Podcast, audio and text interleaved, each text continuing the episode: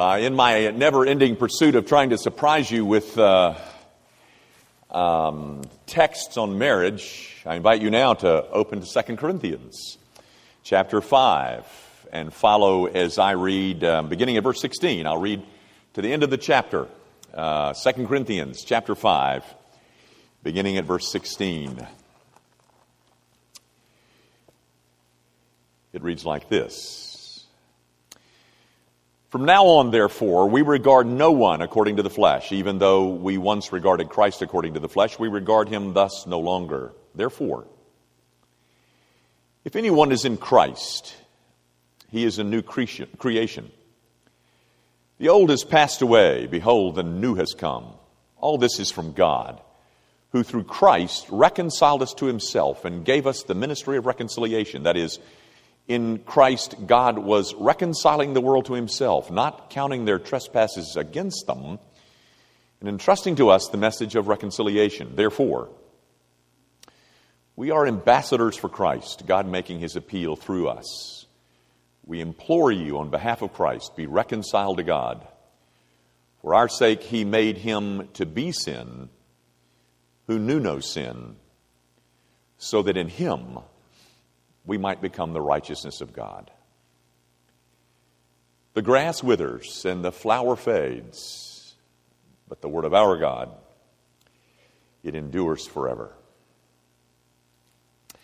Guys, uh, we've, we've come to a place in this uh, series on marriage where I, I, I, um, I think it's uh, what, what we need to do is kind of push a pause button and try to. Um, try to solidify some of the gains that we have made thus far.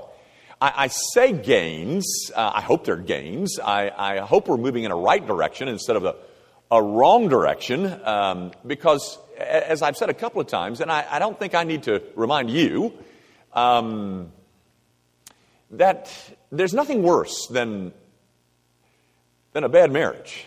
There's nothing better than a good one. And so what we're looking for is not, not um, we want to go in the right direction.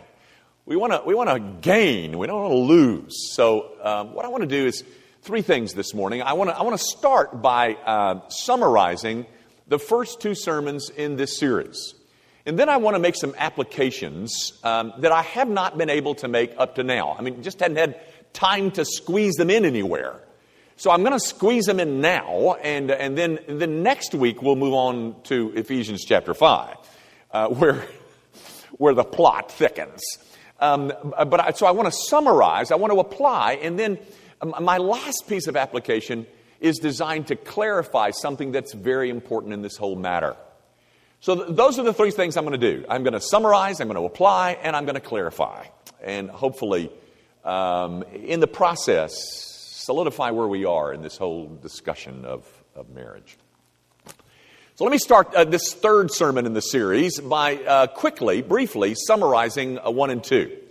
Um, first of all, I, I, the, kind of the first point that I made in this whole series was this that there has to be an agreed upon in the, in the marriage uh, uh, for both partners, there has to be an agreed upon established authority.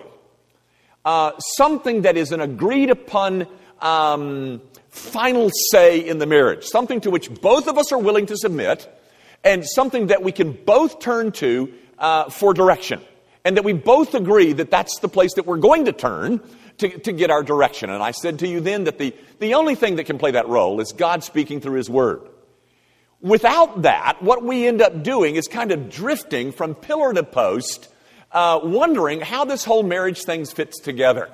I, I've said this in a previous series that that if, if you do not have this, this authority, uh, that, that this, this blueprint given to us by this authority, then what it's like, it's like trying to put together a jigsaw puzzle without the box top. You know, we got all these various little pieces sitting on the card table, and, and we don't have a box. We don't even know what it's supposed to look like. And so, in marriage, we got all these pieces. We've got the um, we've got the in-laws piece. That's a biggie. Then we've got the career piece. That's another one. And then we've got um, money uh, and sex and, and, and um, kids. We've got all these pieces um, that, that, that go into making up a marriage, but we really don't know how to fit them all together because we don't know what, what it's supposed to look like unless we have this mutually agreed upon standard or authority. And I'm saying that the only one that can qualify to play that role is God speaking to us through His Word.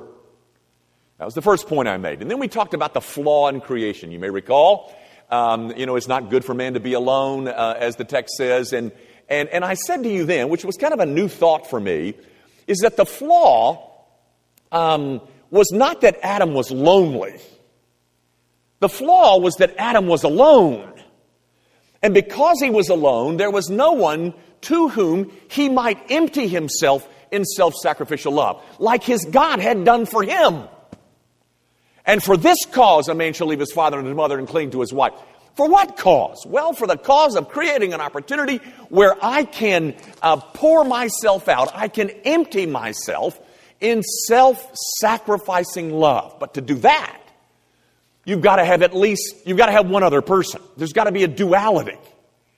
And um, for Adam, who was alone, there was only one, so there needed to be a second person.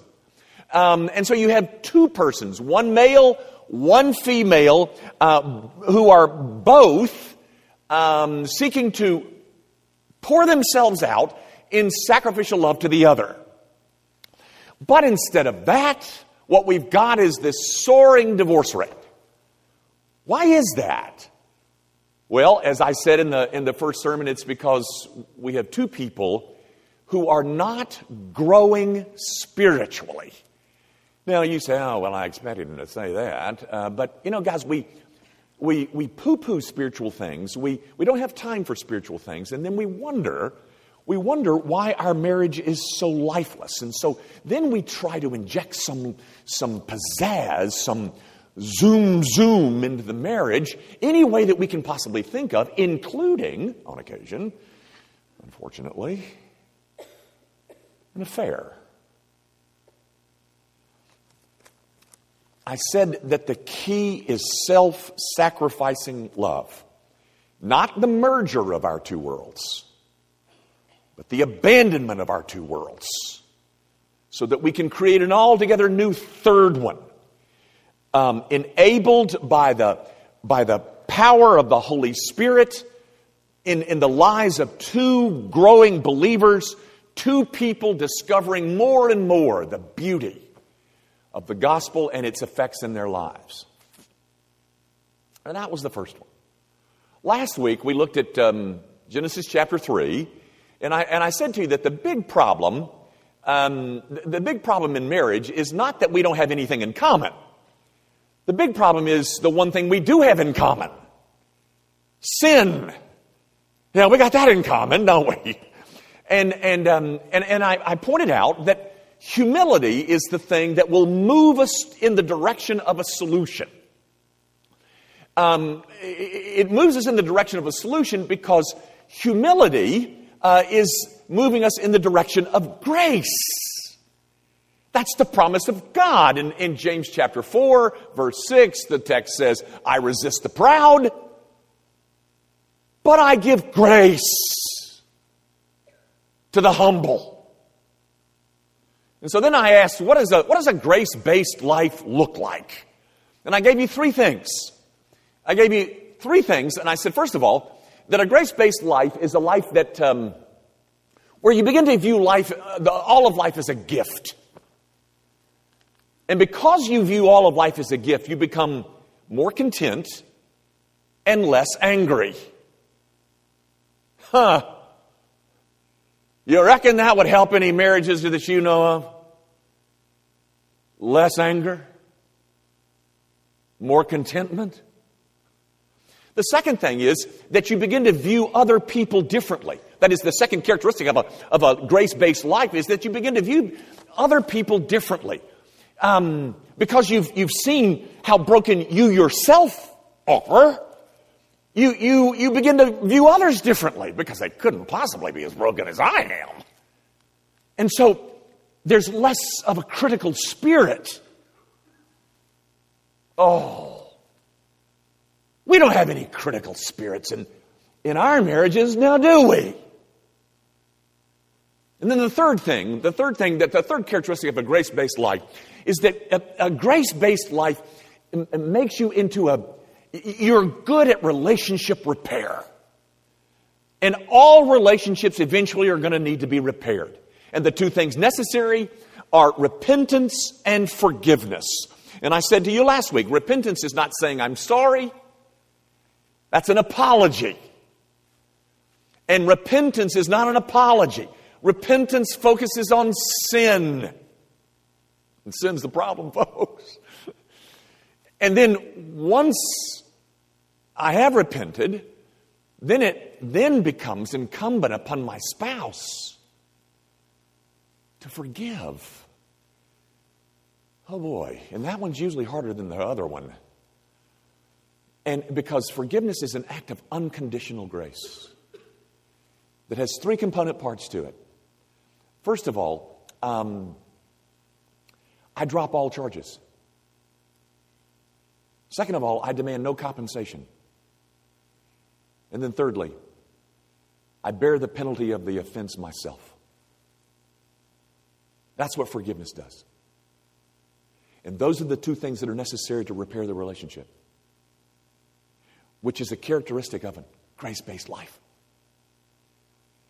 And so it's humility that moves us in the direction of grace, and the grace based life, ladies and gentlemen, will revolutionize your marriage.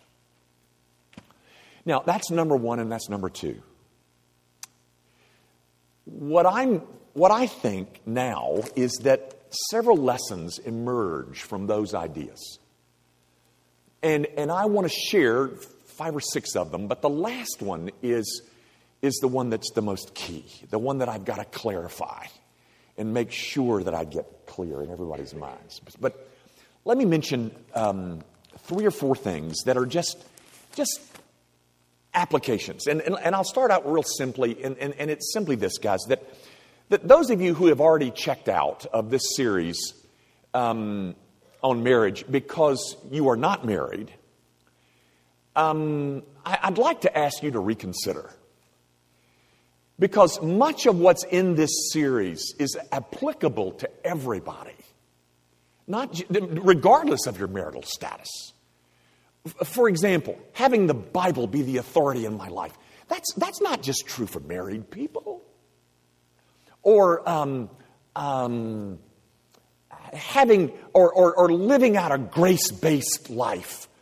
That's not just for married people to do, that's for all of us to do. And then, and then thirdly, this whole idea of relationship repair.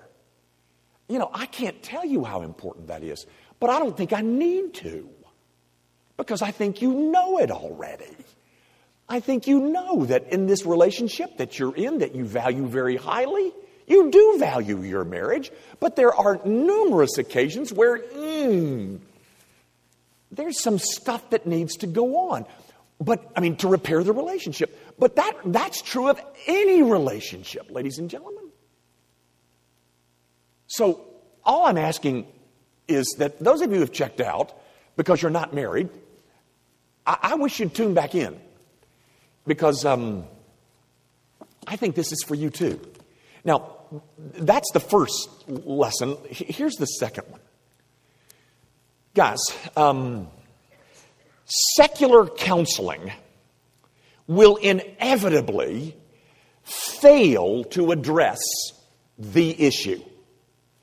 Now, gang, I'm making a distinction between secular counseling and Christian counseling. I'm a fan of Christian counseling. But secular counseling will always fail to address the issue.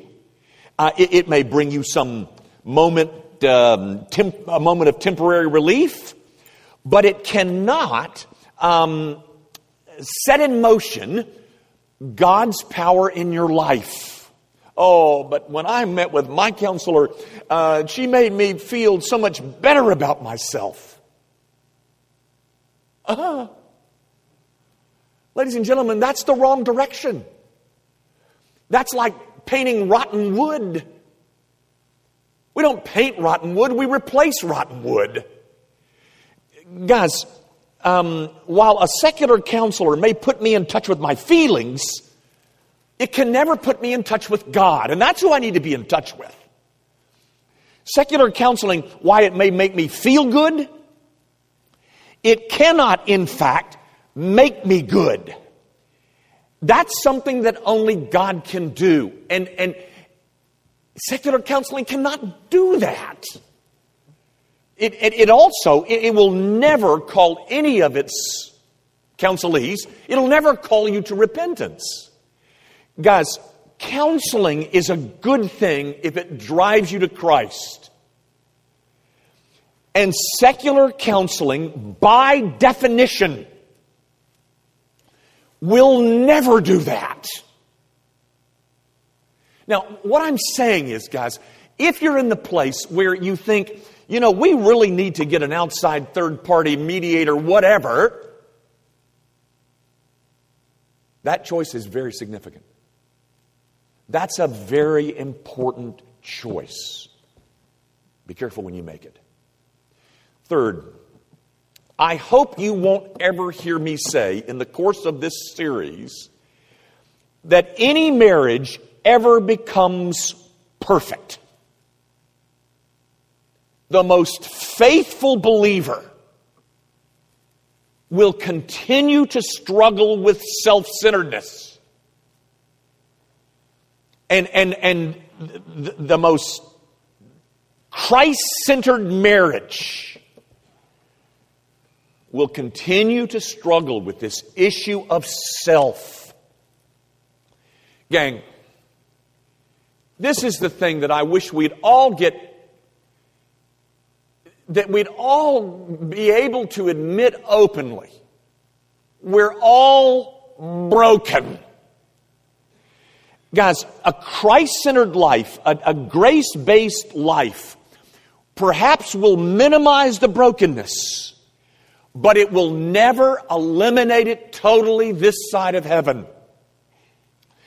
Gang, if anybody tells you that their marriage is perfect, they will lie to you about other things too. Guys, let me tell you why this, this point is really important to me. Um, I have people say to me a couple of times a year, I had one say, say it to me recently.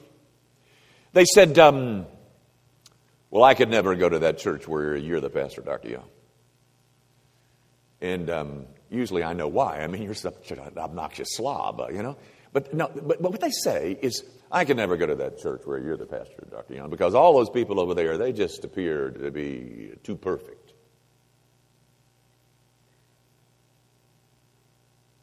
Really?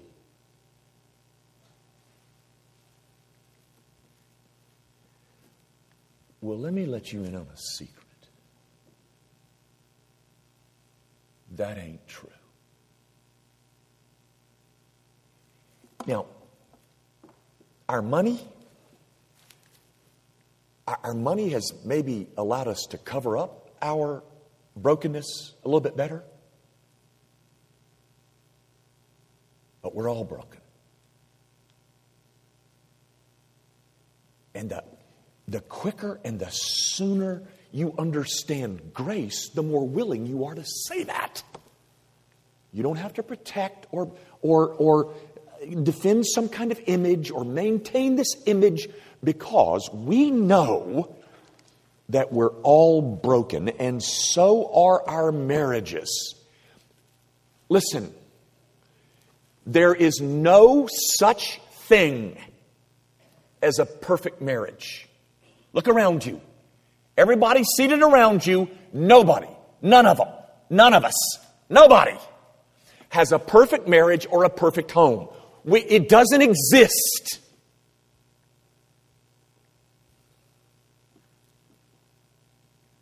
So don't ever hear me say that's what you can end up with. I'm not teaching that. Fourthly, and this may be a point that's only important to me, but guys, you can grieve over the brokenness of your marriage too much. And then it turns into this inappropriate false guilt and shame. Or you can grieve over your marriage too little. And that becomes a, a cavalier indifference and a presumptuous attitude. Both of those, both of those, grieving too much and grieving too little, both of those things are laced with self. Guys, um, both of you, both of those, grieving too much, grieving too little, um, what you need is more of Christ, M- more of the gospel. We are, um, we are to live our lives based on the promises of the gospel made to us. We're not supposed to be uh, formulating a marriage on some kind of psychobabble. My friend, if, if you are grieving too much, it's because you don't understand the gospel. If you are grieving too little, it's because you don't understand the gospel.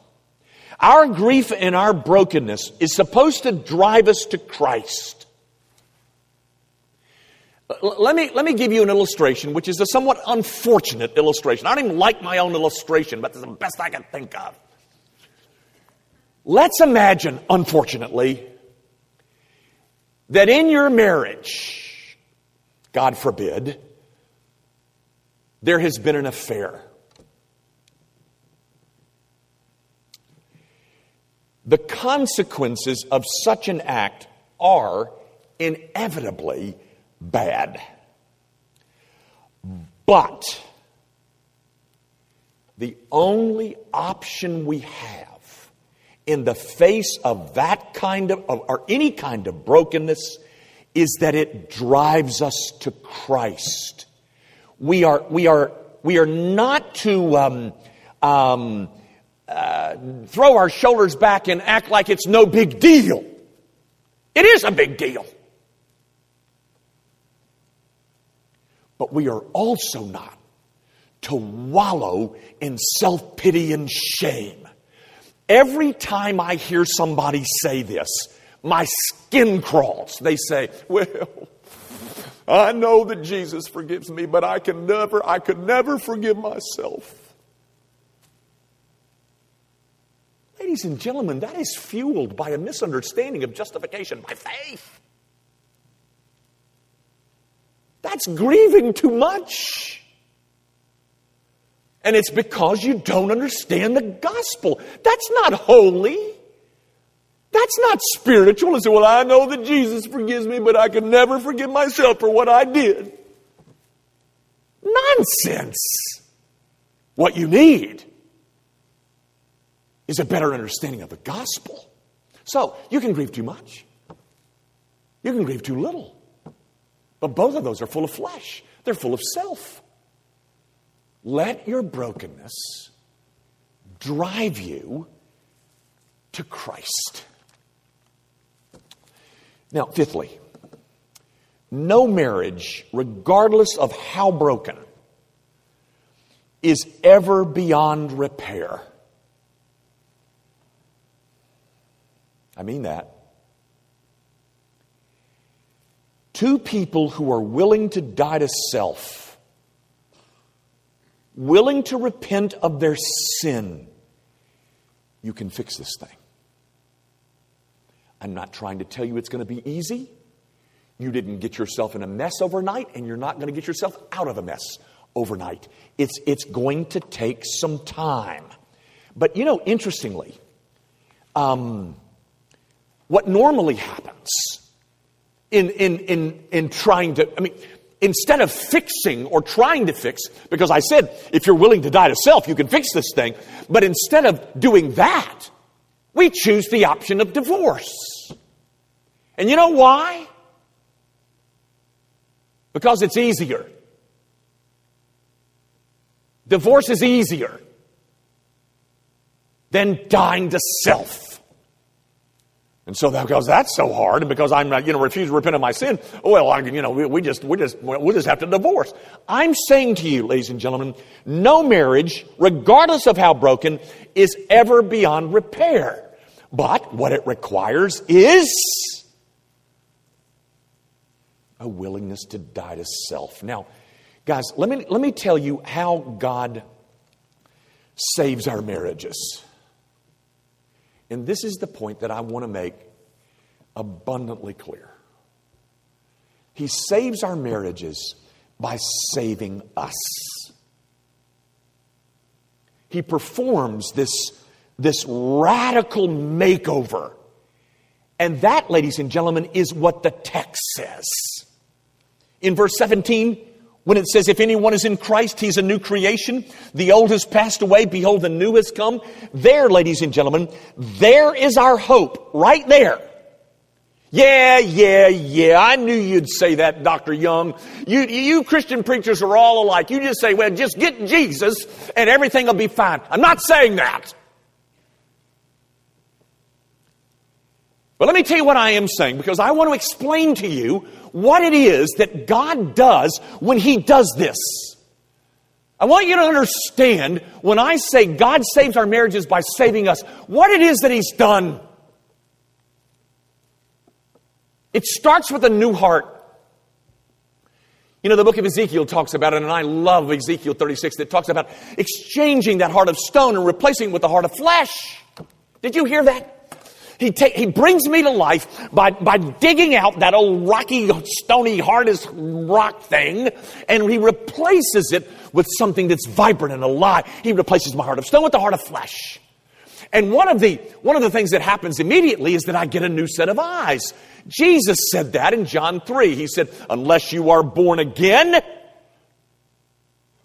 you cannot see the kingdom. You know, people call that being born again or the rebirth, or in theological terms, it's called, the re- it's called regeneration. But I get a new set of eyes and I begin to see things that I've never seen before. You know, one of the things I begin to see? My sin. And I begin to realize the reason that my marriage is so fouled up is because of me. The reason that my wife has checked out like she has is because of me. It's because of my sin that I have such a wreck as a marriage. I've never seen that before.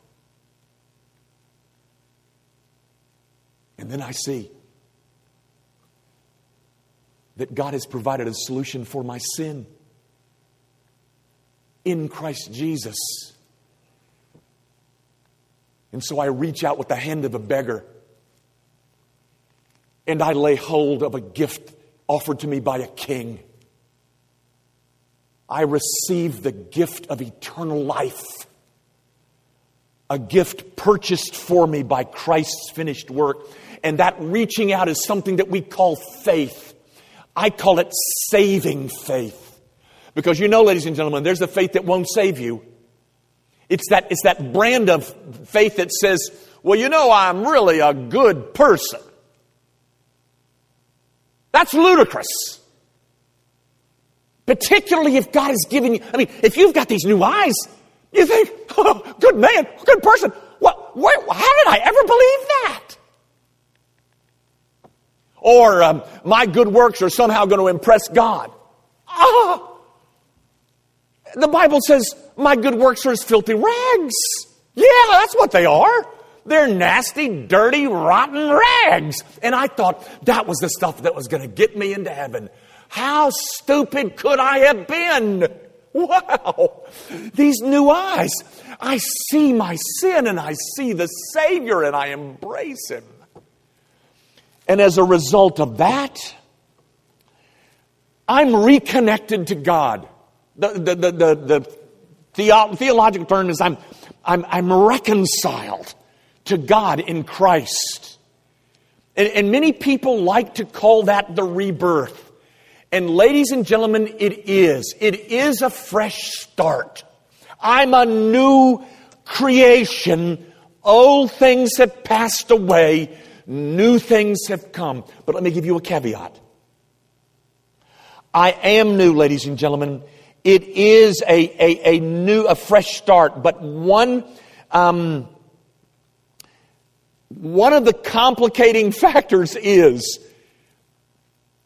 that it's my, my, fresh start is not completely uninfluenced by my past. Do you understand that? Um, if I was a compulsive person before I became a Christian, I'll be a compulsive person after I become a Christian. But now, I have a new heart. I, I have a, I have a new spirit that dwells within me thus giving me a new power over, over my own sin. And, and not only that, I have a book. I have a book that instructs me as to, as to how I'm to go and what decisions I am to make. And this book begins to ongoingly show me my sin. And I see, you know what? The reason my marriage is in such bad shape is not because of her. It's not because of him.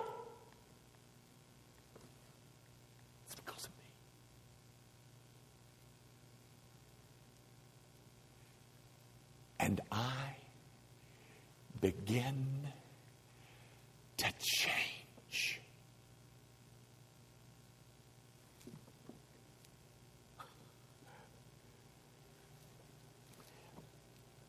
The stranglehold of sin has been broken.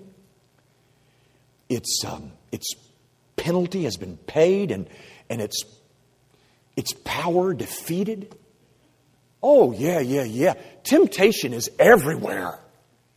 But now, I've got a chance. For the first time in my life, I've got a chance to win over temptation. And so, in Christ, hope for my marriage is resuscitated.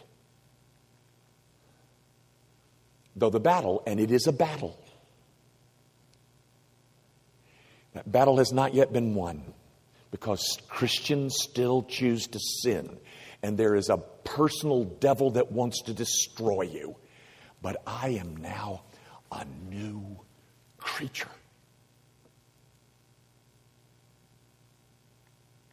God saves my marriage by saving me.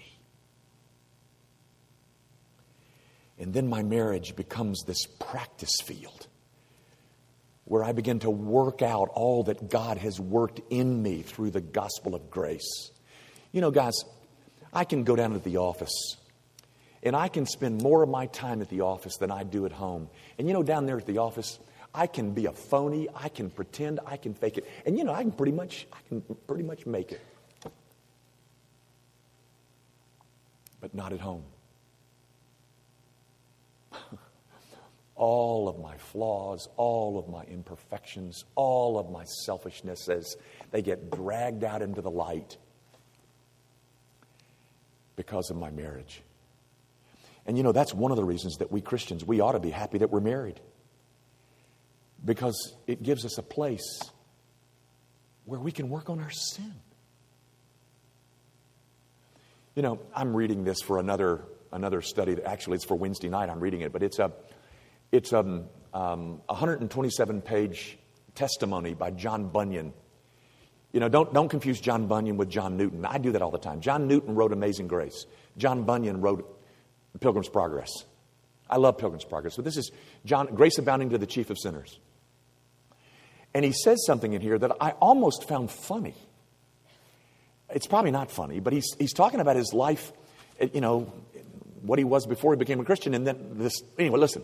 He says, And then with more greediness than ever, I let loose the reins of my lust and delighted in all transgressions against the law of God. Whoa. So I was the ringleader in all manner of vice and ungodliness. That's not how the sentence ends. Let me read it to you. Let me read you the whole sentence. So, I was the ringleader in all manner of vice and ungodliness until my marriage. what did he mean by that? Well, he doesn't say here. He does say later. But the, the whole idea is here I am going in this direction, you know, life is going, and all of a sudden, mm, what did that? My marriage. My marriage is the place where I saw, oh my goodness, you're a self consumed slob. It was my marriage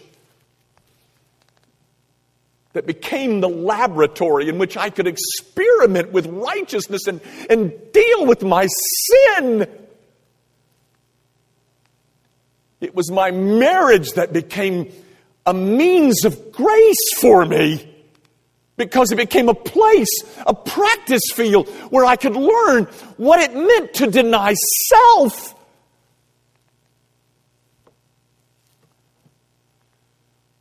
My marriage. I was just the most hugely wicked human being ever until my marriage.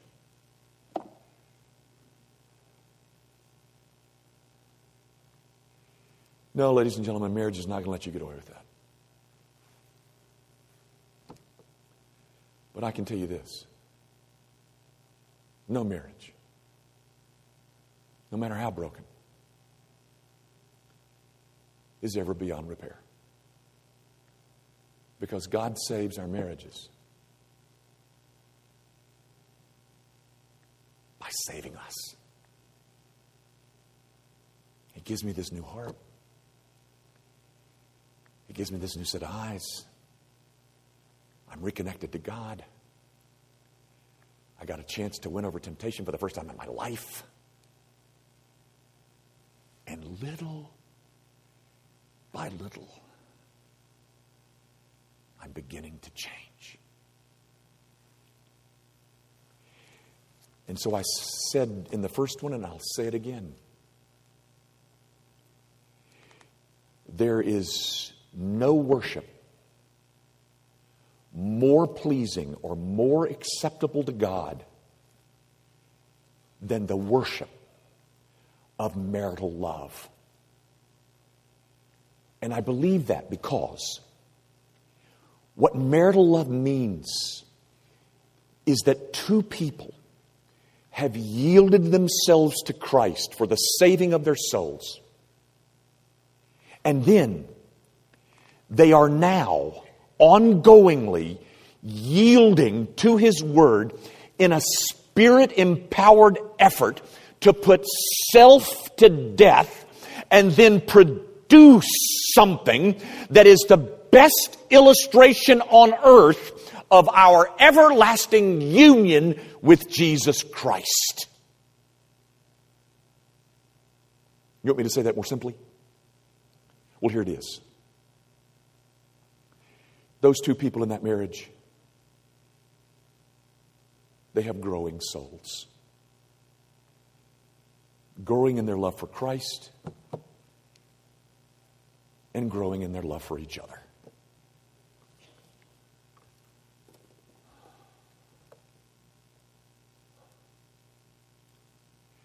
My friend, if you are not a Christian, it is no surprise to me if your marriage is lifeless. And that's a grief to me, a big grief to me. Because there's nothing better than a good one. But far worse than your lifeless marriage is what awaits you eternally if you're not a Christian. Apart from Christ, you are most likely doomed to a lifeless marriage apart from Christ, apart from Christ, you are most definitely doomed. Period. And I don't get great joy out of saying that. But according to this book,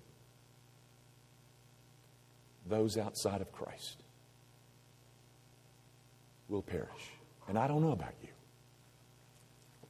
but this book is my authority. Here's what we have to offer you Jesus. Jesus Christ in all of his beauty, all of his finished work.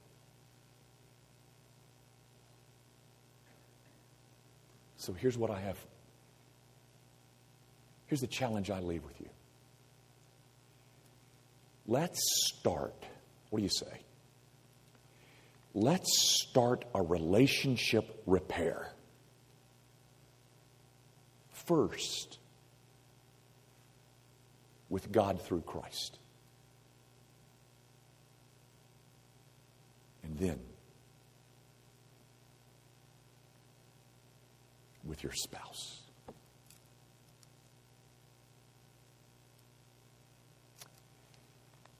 Our Father, I, I, do pray that you'll make this oh so clear to your people what you have wrought in grace uh, in our lives.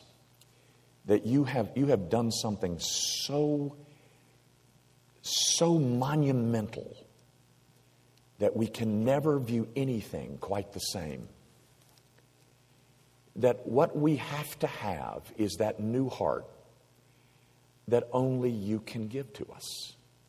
But with it, we are a people who have a chance to repair whatever brokenness exists in our life. Perhaps not perfectly this side of heaven, certainly not perfectly, but it can make us a new husband. It can make us a new wife. It can make things so different that we won't be able to recognize what we used to have because what we now have is so blasted beautiful. Now, Father, uh, for those that you've led here this morning who have not yet met our Savior, would you open their, give them those new eyes so that they can see their sin? And then go on from there to see Christ Christ and Him crucified. We ask it, of course, in Jesus' name. Amen.